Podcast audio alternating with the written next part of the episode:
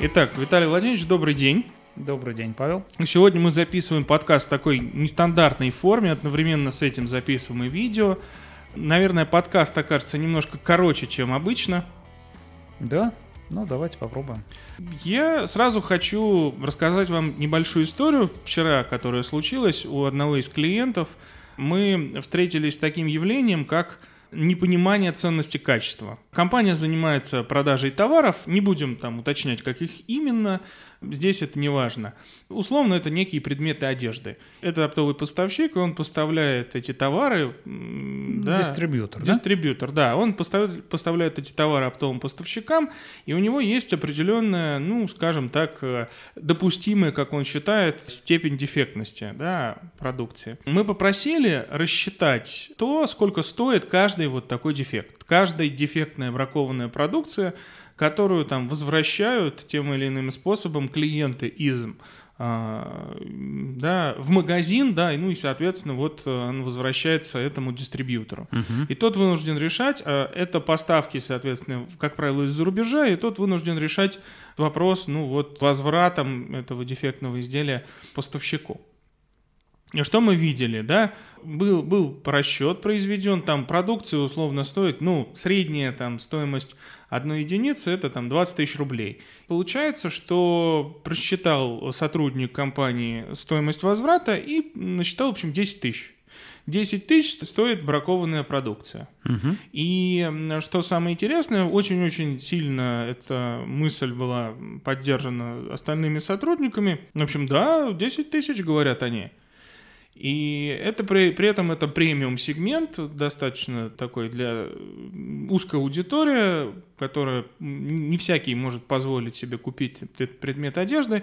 Ну и в итоге вот они сошлись во мнении 10 тысяч рублей. Вот, Виталий Владимирович, как вы... Давайте порассуждаем на эту тему, давайте попробуем понять, насколько вообще качество... Мы прошлый наш подкаст когда записывали, да, мы упоминали уже наше, скажем, не очень лояльное отношение к вопросу производительности. Мы считаем это, это понятие несколько...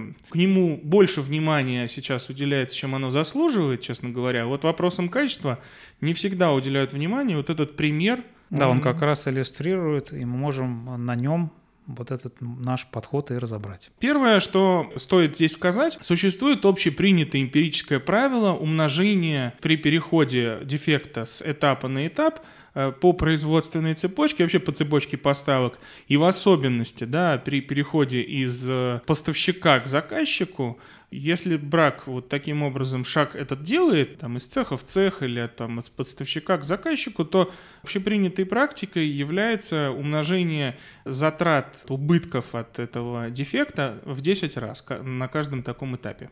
Да, можно провести аналогию, как снежный ком. Да, да, да. Правил, правило как раз снежного кома, да, увеличение каждый раз в несколько раз стоимости исправления дефекта. И когда вот мы посчитали очевидные, очевидные вот эти убытки, которые несет компания, как посчитать неочевидные? То есть вот задаются часто вопросом, там есть репутационные издержки, есть издержки, связанные с тем, что человек про годные изделия, годный продукт, он воспримет его как должное и никому особо рассказывать не будет.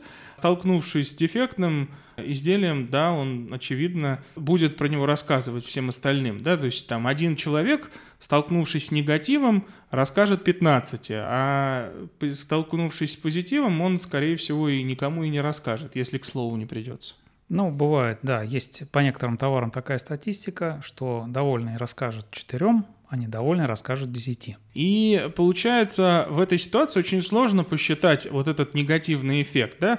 Он, по сути, не, не осязаем, а мы сталкиваемся с ним, с неким лагом по времени, и из-за этого многие относятся к вопросам качественно, э, качества с неуважением, да?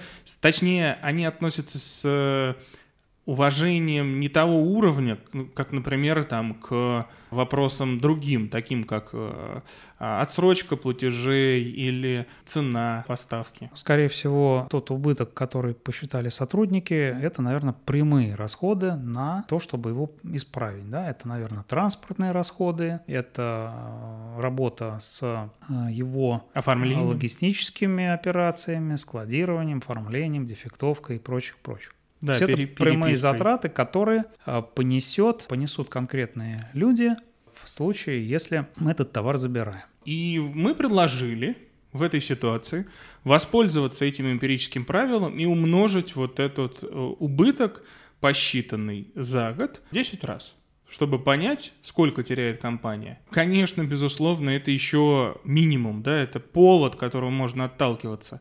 На самом деле, конечно, безусловно, на это число гораздо больше, когда товар попадает клиенту оно увеличивается гораздо сильнее, чем в 10 раз.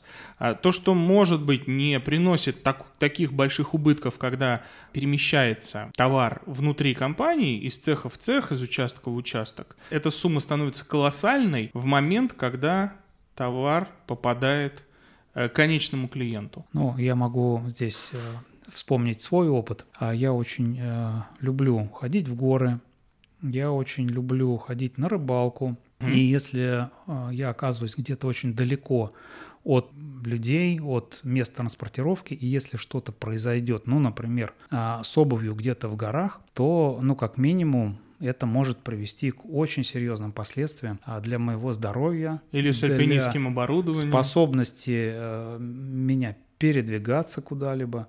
Ну да, если, например, при падении отстегнется кошка или э, порвется обувь, возникнет промокание там на серьезном морозе, то это, в общем, достаточно серьезная история. Очевидно, в, в этой ситуации вопрос пон- понятно. Можно, конечно, сравнить это с продукцией авиационной промышленности по серьезности, да, угрозы для жизни при наличии дефекта и так далее. Но мы все-таки вернемся к теме, да, вернемся к теме пренебрежения вопросом качества. Почему мы так настаиваем на увеличении, на десятикратном увеличении объема убытка, которым, которому приводит вот эта, вот эта дефектность? Это не просто так.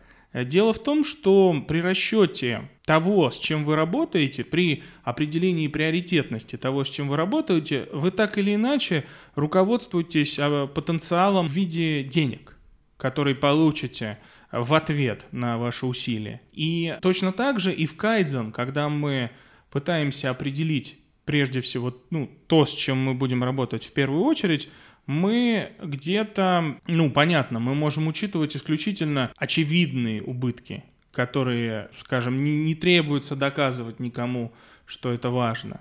А, но когда встает вопрос качества, часто мы видим, что нет такой, такой серьезной в этом отношении политики учета. И даже если она есть, то это скорее учет ведется, ну, например, как вот в одном из а, заводов а, мы встретили ситуацию, когда э, дефект оценивался только в том случае, если он если он возвращался, если, он, если заготовка утилизировалась.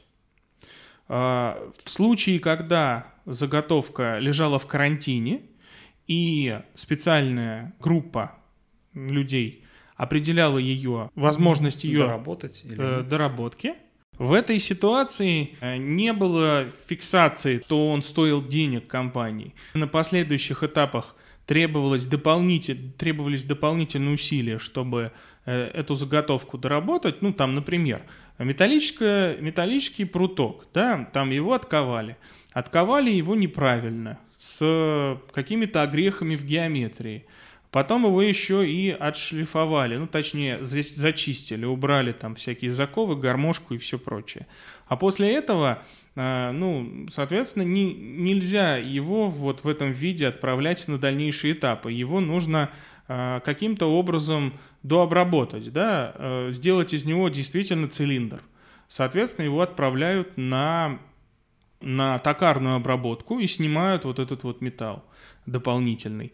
И это, это время. И э, никто не воспринимает это как э, ну, что-то плохое. Никто не думает над этим как над этапом, э, как над этапом исправления дефектной продукции. Я думаю, что когда такое происходит, обычно говорят, что мы э, вот это исправление вносим это как часть процесса. Без исправления, без уже запланированного объема брака мы работать не можем. Mm, то есть, получается, мы делаем законным подобный алгоритм, да, новый, встраиваем этап доработки, этап переделки в технологию, делаем э, теперь вот этот новый процесс. Заведомо а, с потерями. Да.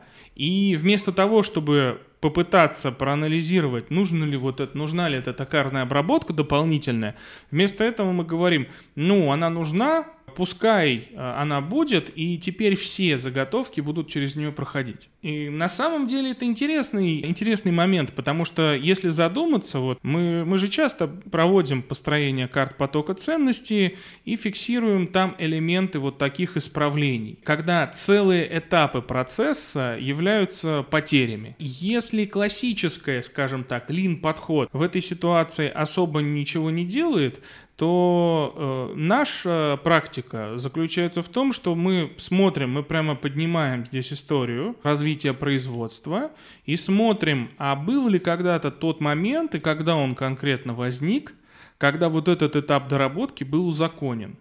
И мы в этой ситуации очень часто пытаемся найти людей, которые вот Тогда, ну условно, да, был же, был же когда-то момент, когда вот этих токарных не было, и зачистки не было, и ковались прутки все нормально, правильно, с первого раза. Тогда мы начинаем отматывать, когда это было, ага, там 96-й год, кто тогда работал, давайте посмотрим, а, с ним поговорили, как он, как тогда происходил процесс, как ковались, почему сейчас это невозможно. А, начинаем анализировать и приходим к выводу на самом деле, что чисто технически это возможно и сейчас тоже.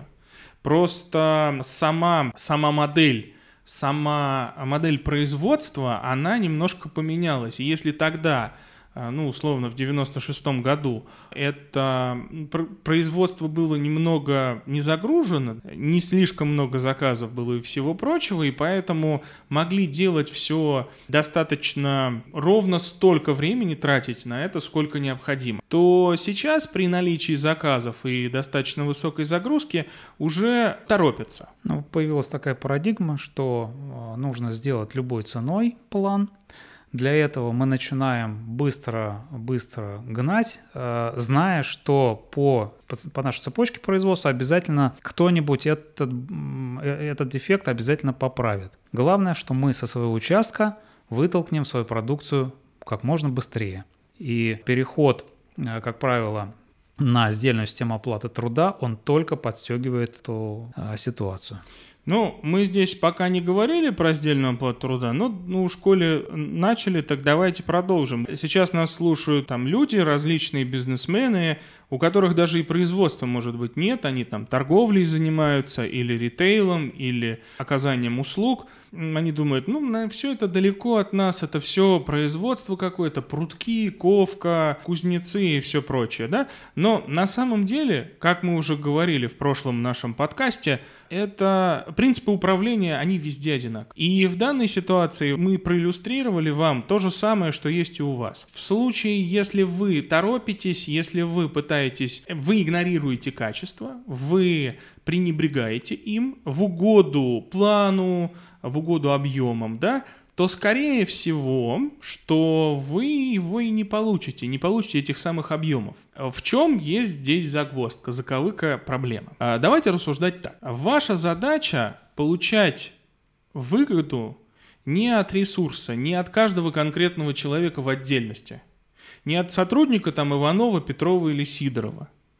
Ваша задача, чтобы ваша компания генерировала как можно больше денежных потоков. А что же... Вот, ну, а мы встречаем часто людей, причем здесь два случая, да, либо комп, э, хозяев компании, которые либо находятся примерно на уровне 10-15 человек, либо на уровне там 70-100 человек. И вот э, они достигли пика определенного э, какой-то границы потолка и не могут дальше эту границу преодолеть. У них, как правило, сотрудники находятся на системе оплаты труда, ну, не знаю, как ее назвать, камевоежорской, сдельной, э, коми комиссионной. В общем, они получают деньги за некий результат, не за время их, да. Мы начинаем исследовать вопрос, ну, понятно, нам-то уже понятно, по какой причине, что они сами платят за, э, за свой собственный потолок, да, то есть они сами себе его обеспечивают, но надо же понять, надо же вместе с собственником пройти это все, продемонстрировать, показать, чтобы тот увидел, в чем именно загвоздка. И вот мы сравниваем с любой другой компанией, которая этот потолок преодолела. 100, 200, 300, тысячу человек, там уже неважно, да,